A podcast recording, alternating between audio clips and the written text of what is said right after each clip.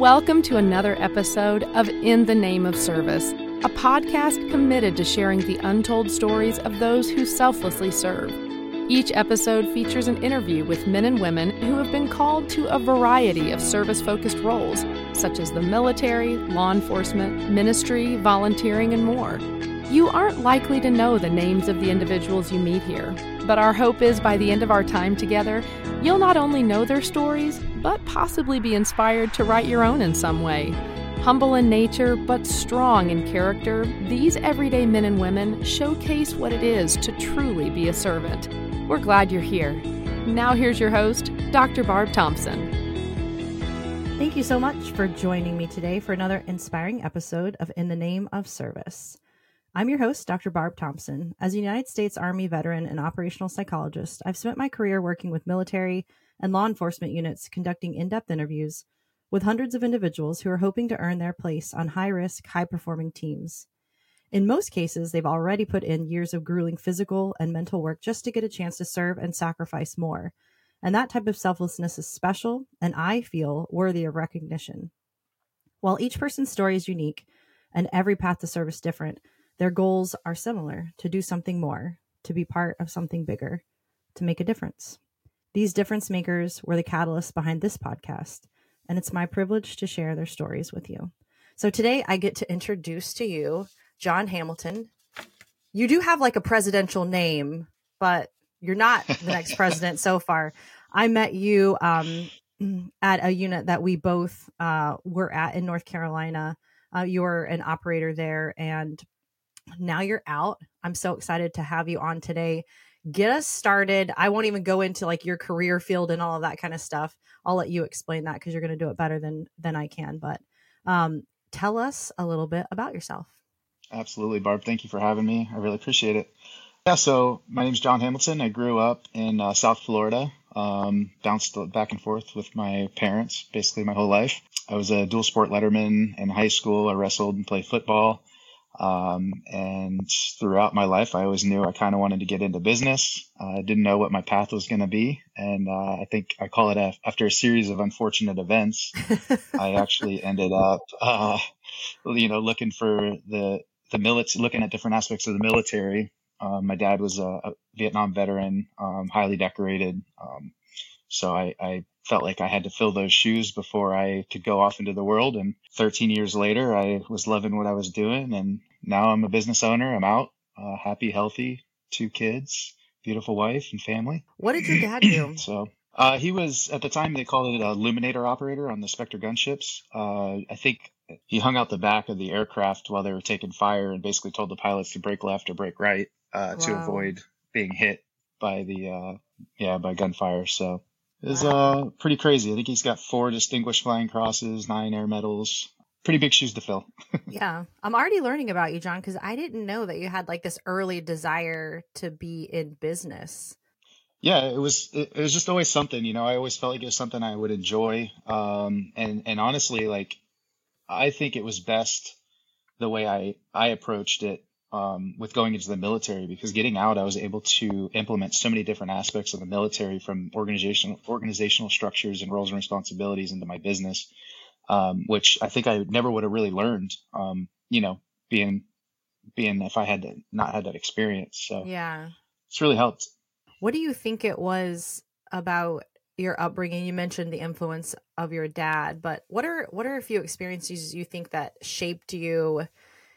Into that type of person that could really go after something because you didn't just join the military john like you went all the way to the tippity top you know what i mean so that that that requires yeah. uh, quite a bit of um, work and and character that's that's not typically present in the average individual so yeah i so it's hard for me to kind of articulate really you know my path because i think as a young individual I didn't have the faith in myself to think yeah. that I would ever get to that level. My my dad was um, he he fought Muay Thai. Um, you know, he did a lot of things. So I, I kind of had that that rough and tough background and upbringing. Uh, and I, I always felt like, you know, I had to kind of prove something to my dad. He was a doctor, um, you know, highly decorated veteran. And so for me, it was after college, I was, I was really just bouncing around, bartending, doing all these pointless jobs with um, with no aim or direction. Uh, I did go to fire school. Thought I wanted to be a firefighter, and uh, it was 2007 or eight at the time, and there's there's nowhere to go because there's a big hiring freeze, and uh, so I, I started looking around at different different branches of the military. I looked at uh, the Army first. I looked at the Navy the Coast Guard, um, and as I learned more and more, uh, I just knew I wanted to do something with helicopters and medicine. Uh, after talking to the Army recruiter, my dad uh, basically told me, he's like, I don't think that that's the place for you. Um, I wanted to be a 68 whiskey. Exactly what I wanted, right? Helicopters and medicine. Right. Um, so then that, that went over to, uh, the Navy. I was looking into being like a, a, rescue swimmer with them. And then I thought the Coast Guard would be good.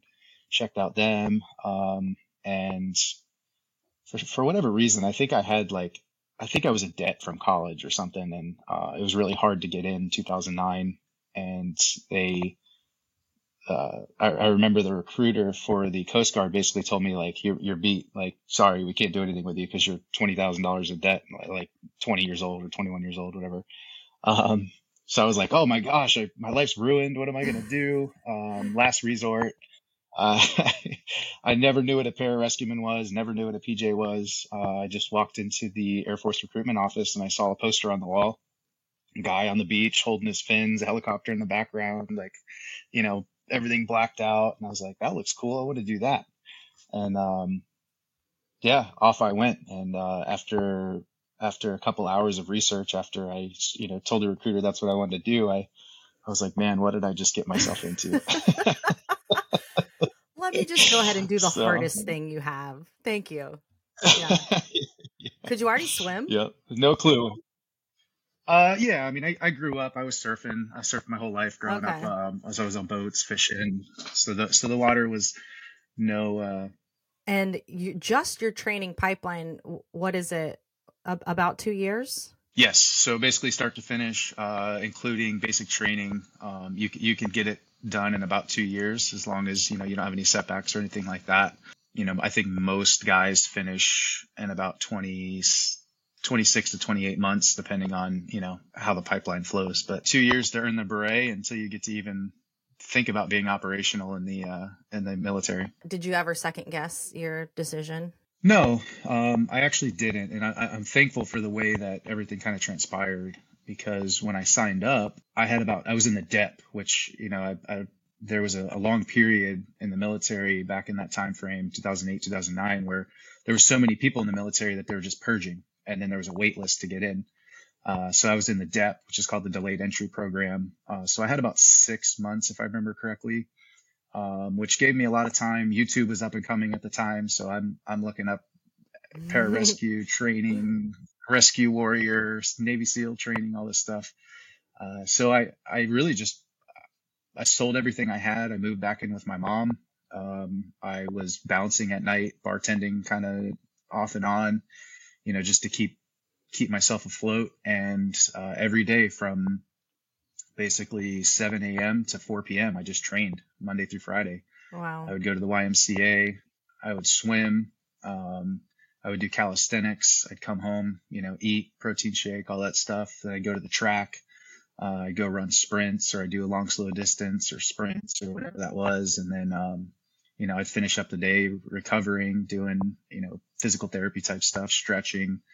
Um, and so really just built up my confidence in the pool and I knew what I had to maintain to get there. I knew what the attrition rate was. And I just told myself that I don't have any other options. Um, that's what it was. There was one option and failure wasn't one of them. Right. So, right. I love I, it. I think, I think it, I think it helped. it helped. I gave myself no outs.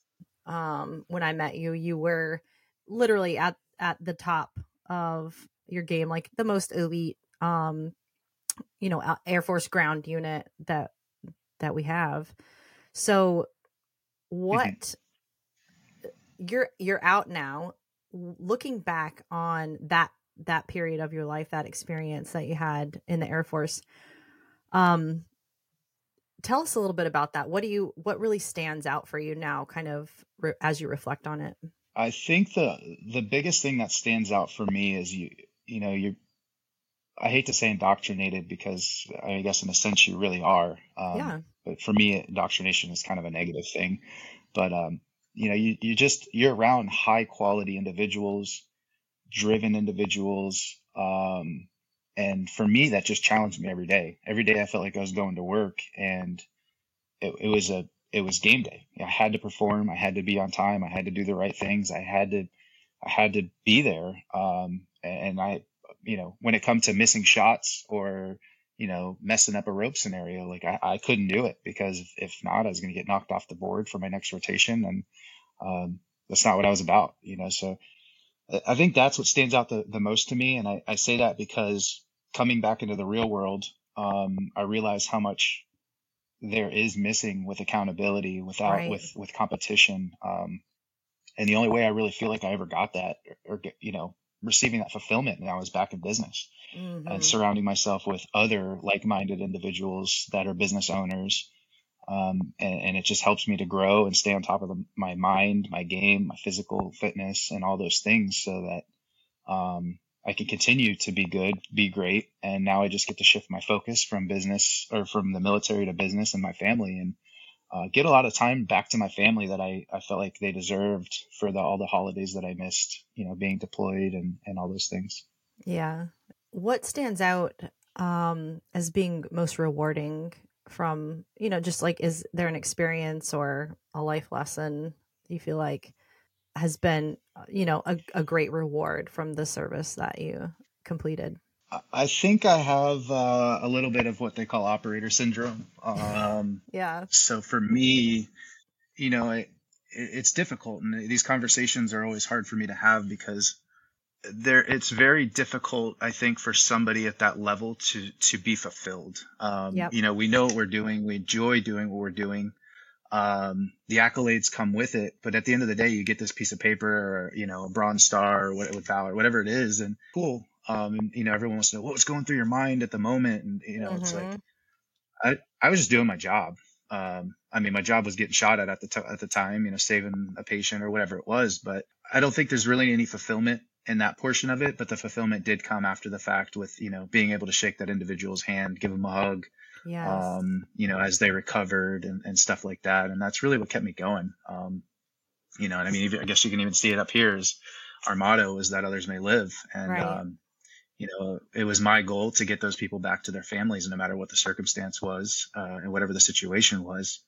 Um, you know, the guys left and right of me, that was, they were my obligation. So I had to be at the top of my game, not only as an operator, um, whether I was going into house shooting somebody, but I had to also be on top of my mental game to be prepared for that terrible situation where uh, I'm taking care of those people and uh, there's no other option now. So th- I think that's really where the fulfillment comes from. Um, right. You know, and, and as we talk to people outside the military, I guess for me, I, am kind of blind to it. And it's a blind spot for me is people like, oh my God, you're a PJ. Oh man, that's so cool. blah, blah for me, I'm like, oh yeah, I was in the military. It was just a job. Yeah. but, yeah. Um, yeah, it's, it's, uh, you know, something I love. I, am very passionate about still. Um, I, I still get the fulfillment from giving back to people. Um, and part of the reason I think you and I connected was really just to be able for me to have these conversations for people that are out there that are suffering, trying to find that sense of fulfillment because it's tough. Right. It's really tough once you get out and you lose that level of intensity and, and passion and drive because you're sitting left and right of the, the most elite in the world. Yeah. Yeah. I can remember having other conversations with guys. You get to that point very early in life, you know, where maybe whenever it is you learn about, you know, this unit or that mission set, what you get to do there, you start working towards it, working towards it, working towards it. And it's like in your mind, this pinnacle. And then you get there. And like you said, it's like, it is terrifying because you're still not fulfilled. You're like, oh, I thought, you know, like once I made it to this, like I would be, I would feel complete. Um, but what you're describing is something outside of achievement that Absolutely. Fills, you, fills you up. Yeah. Yeah. And I mean, it, it trickles down, you know, it, whether, whether it's business or life or whatever it is, it's, um, you really have to just dig deep and figure out your why, you know, and, and focus on that. Um, and I think a lot of things that, that have helped me now seek that fulfillment or get that fulfillment is you know sitting down in the mornings and having my my moments of gratitude. You know, what am I thankful for? What what have I accomplished? Um, and, and and really, you know, having some introspection of, okay, where were you this time last year versus Yeah. where you are now? Yeah. um, tongue twister there. But you know that really gives me the time to reflect, have the opportunity to be grateful, f- feel fulfilled because you see how far you've come. Um, because I think us as operators, we're always so focused on what's ahead of us that we never Right. look back. Right. And we never know where we came from. Like going from a bartender to the most elite unit Right, in the world. Like for me, I, I never. we're always looking. All right, what's next? What's the next mission? What's your next objective? Uh, Yep. Who am I going to help? You know, how am I? Where am I going to go? Um, so, yeah, it's it, it's really on you and how you how you frame your mind and how you take care of yourself to continue to have that fulfillment and um, you know seek that inner peace that I think a lot of us struggle with. Yeah. It sounds like what you're saying is like it's a daily challenge. Absolutely, Yeah. absolutely. What do you speaking of challenge, when you when you're reflecting back on your military career, I know you faced plenty of challenges in the business world as well, but what do you think was your own personal greatest challenge during your time of service? the biggest challenge for me and i think i still struggle for this is i for whatever reason i um i excelled very quickly in the military um not just on the special operations side but i was a team leader within my first four years of being an operational pararescueman Oh wow. Yeah. uh, so I, I don't I don't think I even I, I was a staff sergeant select when I was deployed as my first team leader uh, position to Iraq, where I was I was setting up the entire um, CSAR team for the entire country for Tier One operations. I guess I just had I don't know if it was my old soul or what it was, but um, you know that, that for me was I think a huge challenge. Um, and I, I, I don't feel like I ever fully matured to be that leader that I wanted to be. Um, you know, and I, I still I still struggle with leadership because I'm I'm I'm one of those people that I I want to bring everybody up with me, but I want everybody to be on the same level, and Yeah. and you can't do that. right. Um, you know, there's a there's a sense of accountability and trust and uh, all these things that you have to do.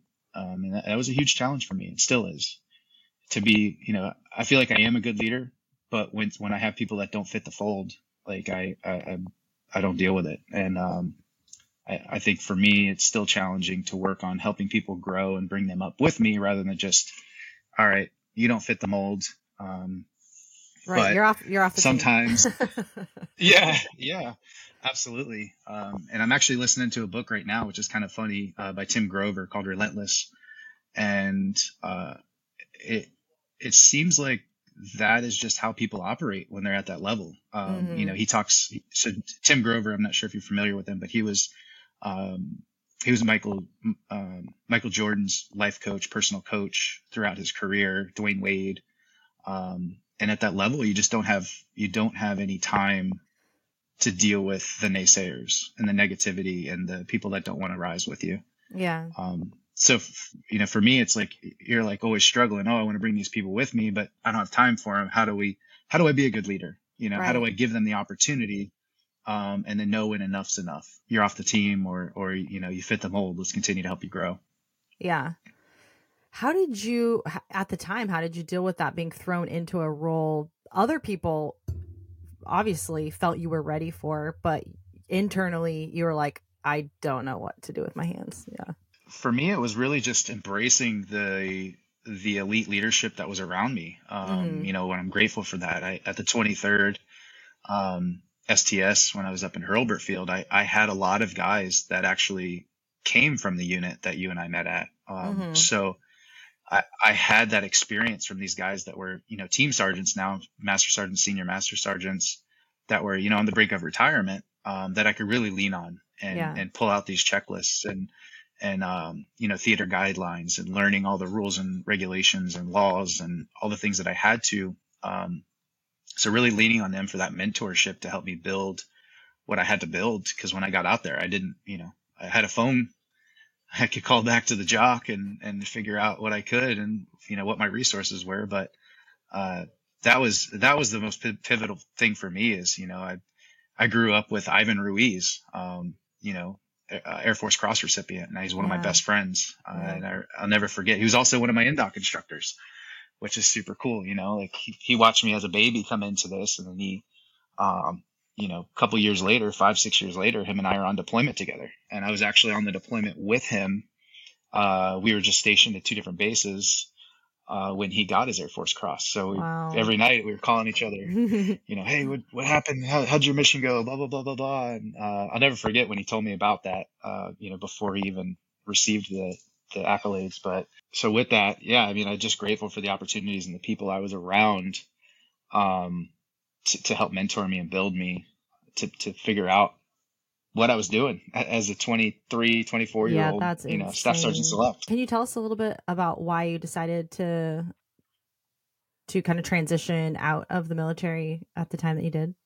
I mean, for me, uh, I was struggling with a lot of stuff. In 2013, um, I was, you know, I went out with a ODA. I was with the Third Special Forces Group for about six months. Uh, augmented a SEAL team out there.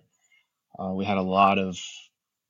It was a very, very dynamic deployment. Um, a lot of explosions, a lot of death, uh, a lot of destruction, and uh, I was struggling. I had I had three herniated discs in my back, L345 and S1. They wanted to fuse it. Um, I was dealing with TBI issues, uh, and it was really weighing on me mentally and physically every day to to be at the top of my game. Um, Yeah. Even though I was utilizing every resource that we had, whether it was Right. from psych to dietitian to our strength coaches to our physical therapists, I had to lean on them every day to get me through the next, you know, the next practice, right? Uh, and I, I found myself towards the end.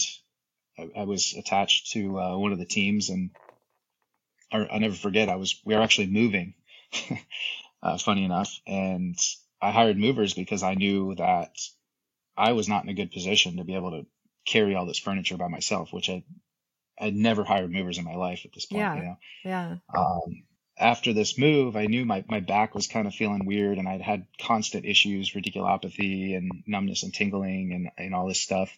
Um, we'd just gotten off a, a big exercise where I was kneeled over, bent over in helicopters with patients and stuff like that for hours and hours and hours. And after the move, I, I was like, man, my back just isn't feeling right. Something's wrong. Um, and I was, I was on alert. I was postured to blow out and if anything happened. And I went for a run, came back to my new house. I went upstairs. We had a, a big room like set up where I would do yoga and stuff like that just to kind of get my stretching and everything.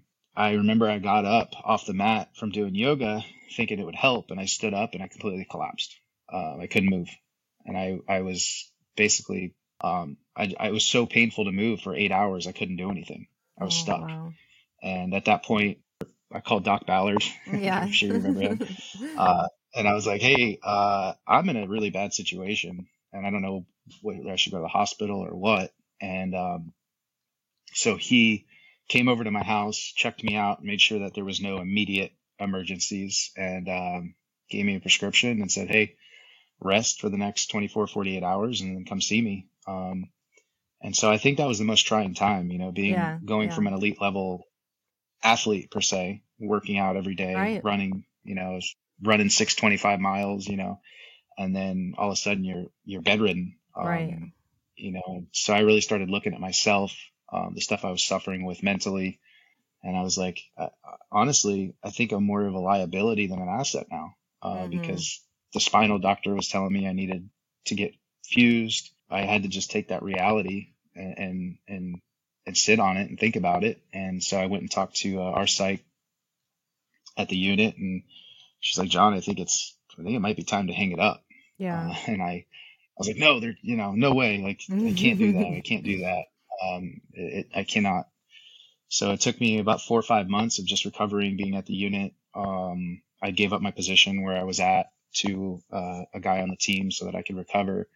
And finally, you know, I, I just I bit the bullet and was like, yeah, you're right. It's time to it's time to get out. It's time to move on to what's next in life. And um, it sucked. I mean, it, it, it was difficult, but a lot of it too, I think, was the political situation. Um, To be quite frank, Right. um, just a lot of changes in the military with all the the new stipulations that are coming out, um, cutting funds and all this stuff. And uh, quite honestly, you know, I, I think I could say it now, but the Air Force was going through an identity crisis. You Yeah. know, like the, with with special operations, like whether it's a combat controller or a pararescueman, there's a huge identity crisis of who we are, what we're going to do, and where we fit into the mold.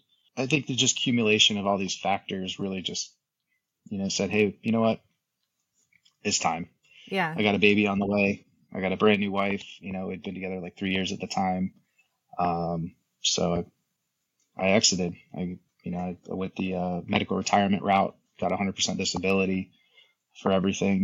And we knew, you know, obviously like my job was uh, part of assessment selection and and we knew physically, right? Like you had already put your body now that you've transitioned out, you you're still the same individual. You know what I mean? Like you're still that same person, extremely driven to do big things in the world but your your team situation looks a little different than it used to. So what helps keep you motivated now like during those tough days? It's hard to say. Uh, for me, I think that business has been definitely one of the most challenging experiences that I've ever I've ever been in. Yeah. Uh, because you know whether it's selection or assessment, like you knew, like all right, it's either like three or four days and it's over, or five or six days and it's over.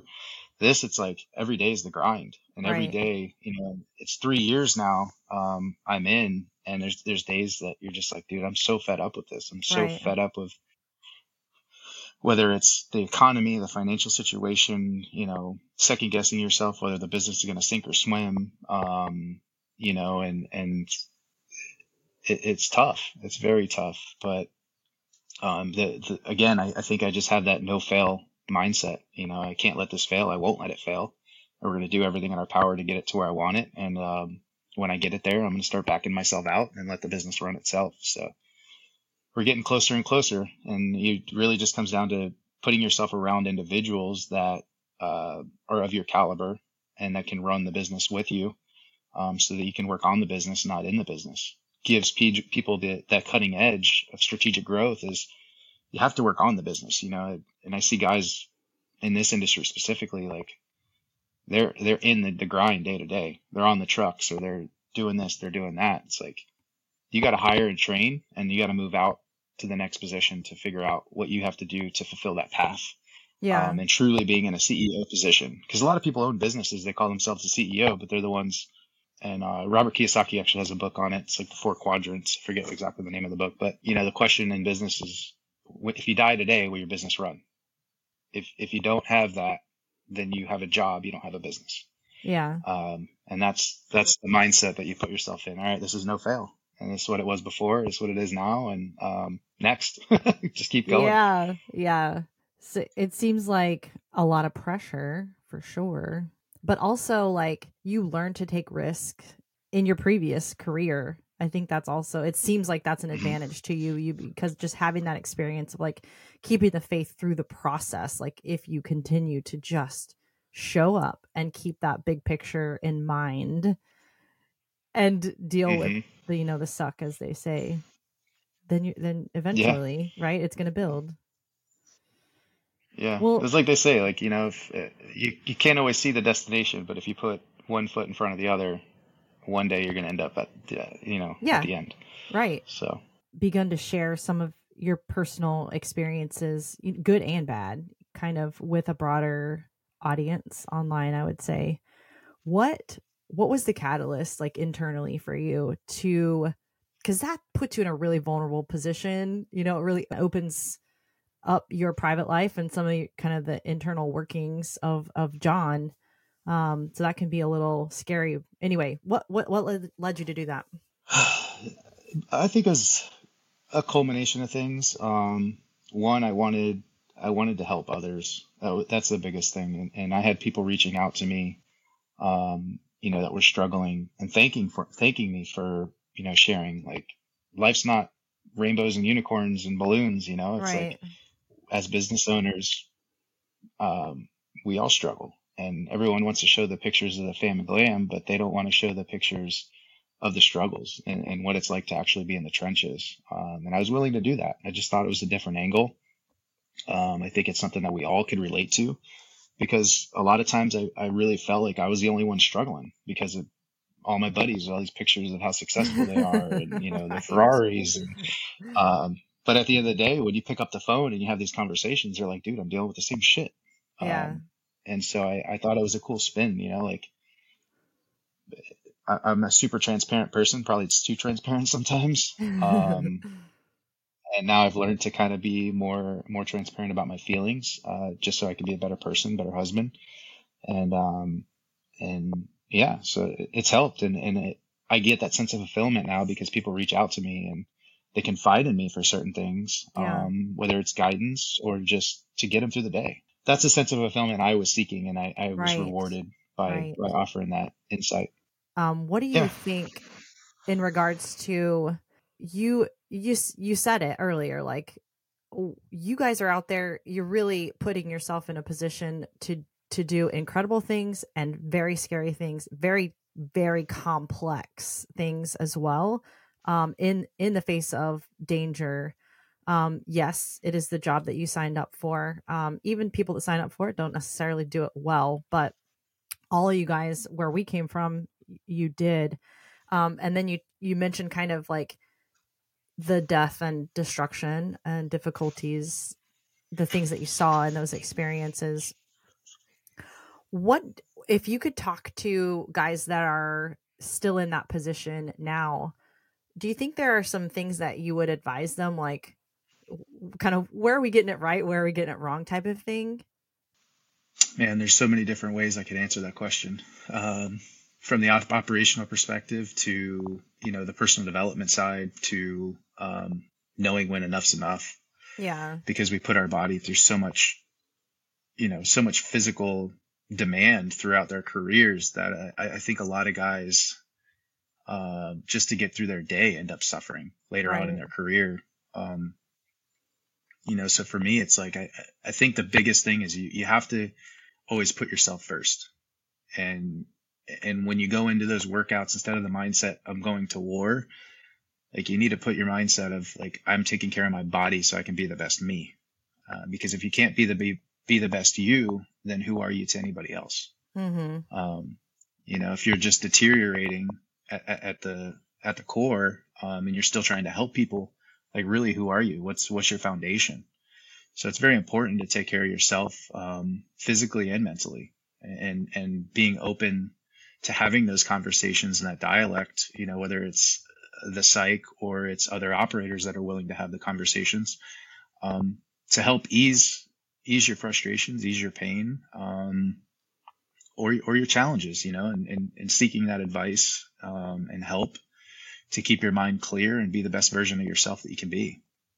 it's easier said than done. I'll just say that in that population, I think it's becoming Absolutely. more of a thing, like to just um to to wear vulnerability a little bit better, knowing really what leads to growth, knowing really what Mhm. leads to the best version of you at those highest levels. And I think um maybe a little bit downstream, you're still seeing populations where just like you said, John, you went out to prove yourself.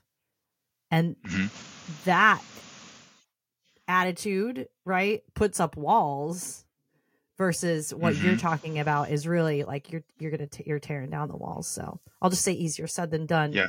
But I totally Yeah. wholeheartedly agree. I think one of the other huge things that I mean it's preached, it's practiced, but I have a I have a strong inkling that a lot of us with with the you know endocrine system and and um, adrenal system and everything else that that happens throughout your career, the dysfunction that we end up having, I think it's a very common thing that we all have the anxiety and the depression. Yeah. Um, yep. and and a lot of guys i'm 100% guilty of it too is once you're in the team room you know we all rely on alcohol to kind of just let go a little bit you know ha- be able to have those conversations and open up and and feel better and um you know some days you just want to go home and have a beer i never realized until i got away from that um how much it exacerbated the feeling of anxiety and Mm. depression that Right. i was having Yeah. um, and so just just being able to you learn yourself you know you you take six months off and you start drinking again or you, you have a couple drinks and you feel how depressed and how anxious you are for like three or four days afterwards uh, it really starts to put things into a frame for you where you can be like, okay, maybe these feelings I was having at that time were were obviously due to you know the situation at hand, but what I was doing was I was drastically exacerbating these problems um, by drinking, and I didn't even realize it. For me, yeah. it's like, all right, cool. I'm gonna have a couple beers. I'm gonna sleep good tonight because I don't freaking sleep.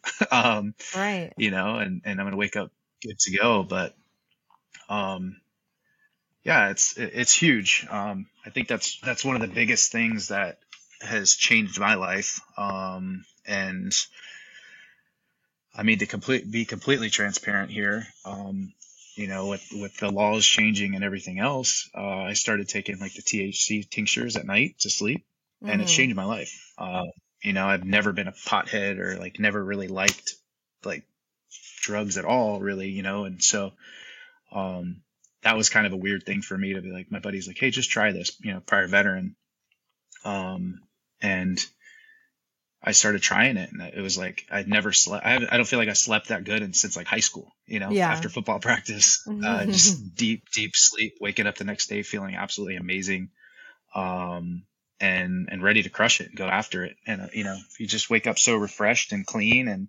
your mind's clear, I think that that's something to heavily consider. You know, when these guys get out or they're still in. Um, is just get rid of the booze and find find something that's obviously legal um, that that you can turn to to help you know help yourself meditation whatever it is.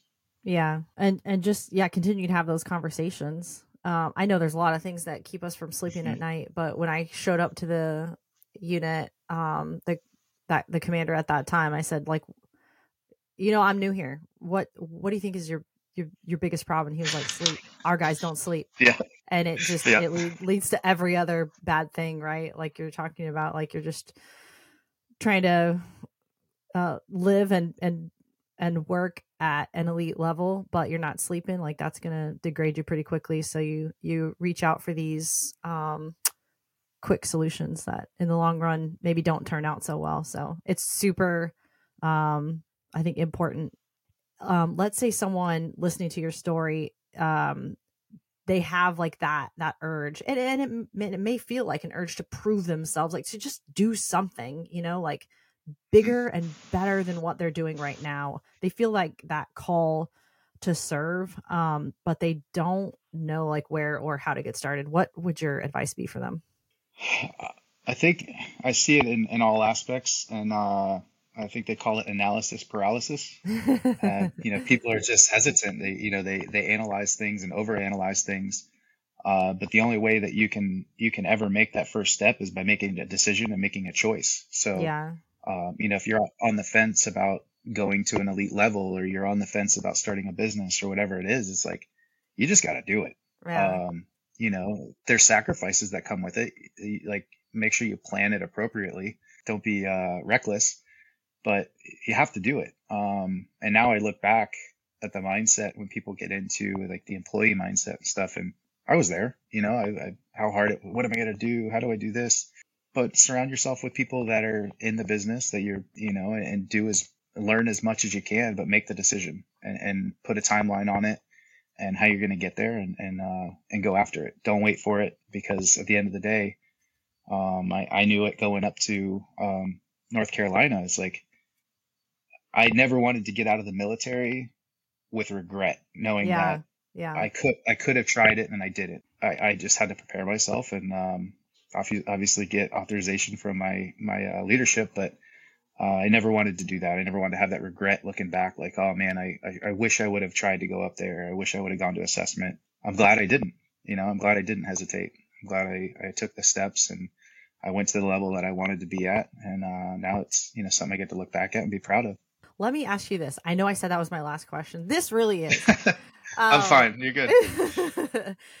um, I love that. Like, just do it. You have to take a step. You have mm-hmm. to just like rip the band aid off. What do you, I mean, have you always been fearless, John? Or do you think that's just, that's a barrier we all face is that fear? Like, what keeps people from stepping out into?